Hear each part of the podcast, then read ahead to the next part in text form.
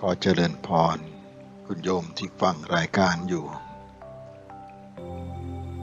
ขอให้ทุกคนได้มีสติ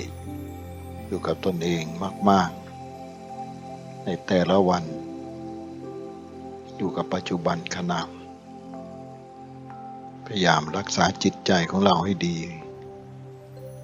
ไม่ฟุ้งซ่านจนเกินไปไม่เป็นอกุศล สวดมนต์บ้างก็ดีนะ สวดมนต์ถ้าเป็นไปได้ก็พยายาม หายใจเข้าก็รู้หายใจออกก็รู้อานาปนสติ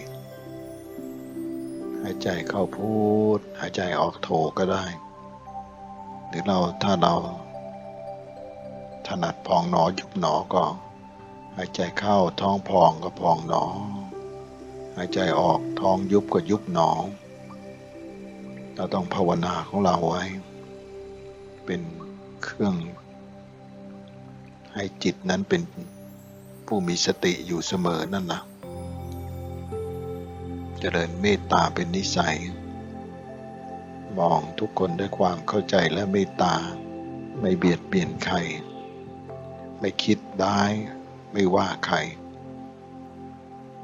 ทำใจของเราให้สงบเย็นและเมตตาอยู่ ไม่ว่า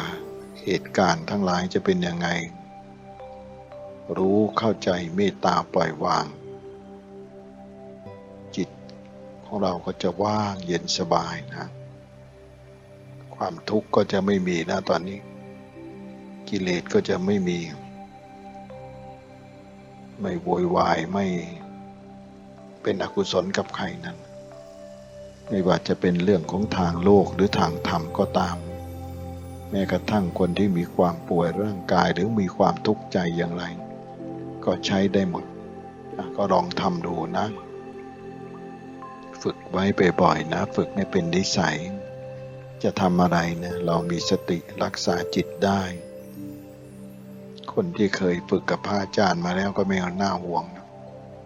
หลายคนก็อยู่กับ ทุกข์ได้อยู่กับปัญหาได้ ไม่ไม่ลำบากเกินไป เอาละสำหรับพระอาจารย์ก็คงจะได้มาสนทนาธรรมกันเพียงแค่นี้ ขอความสุขสวัสดีความมีมงคลความสมบูรณ์ผลผล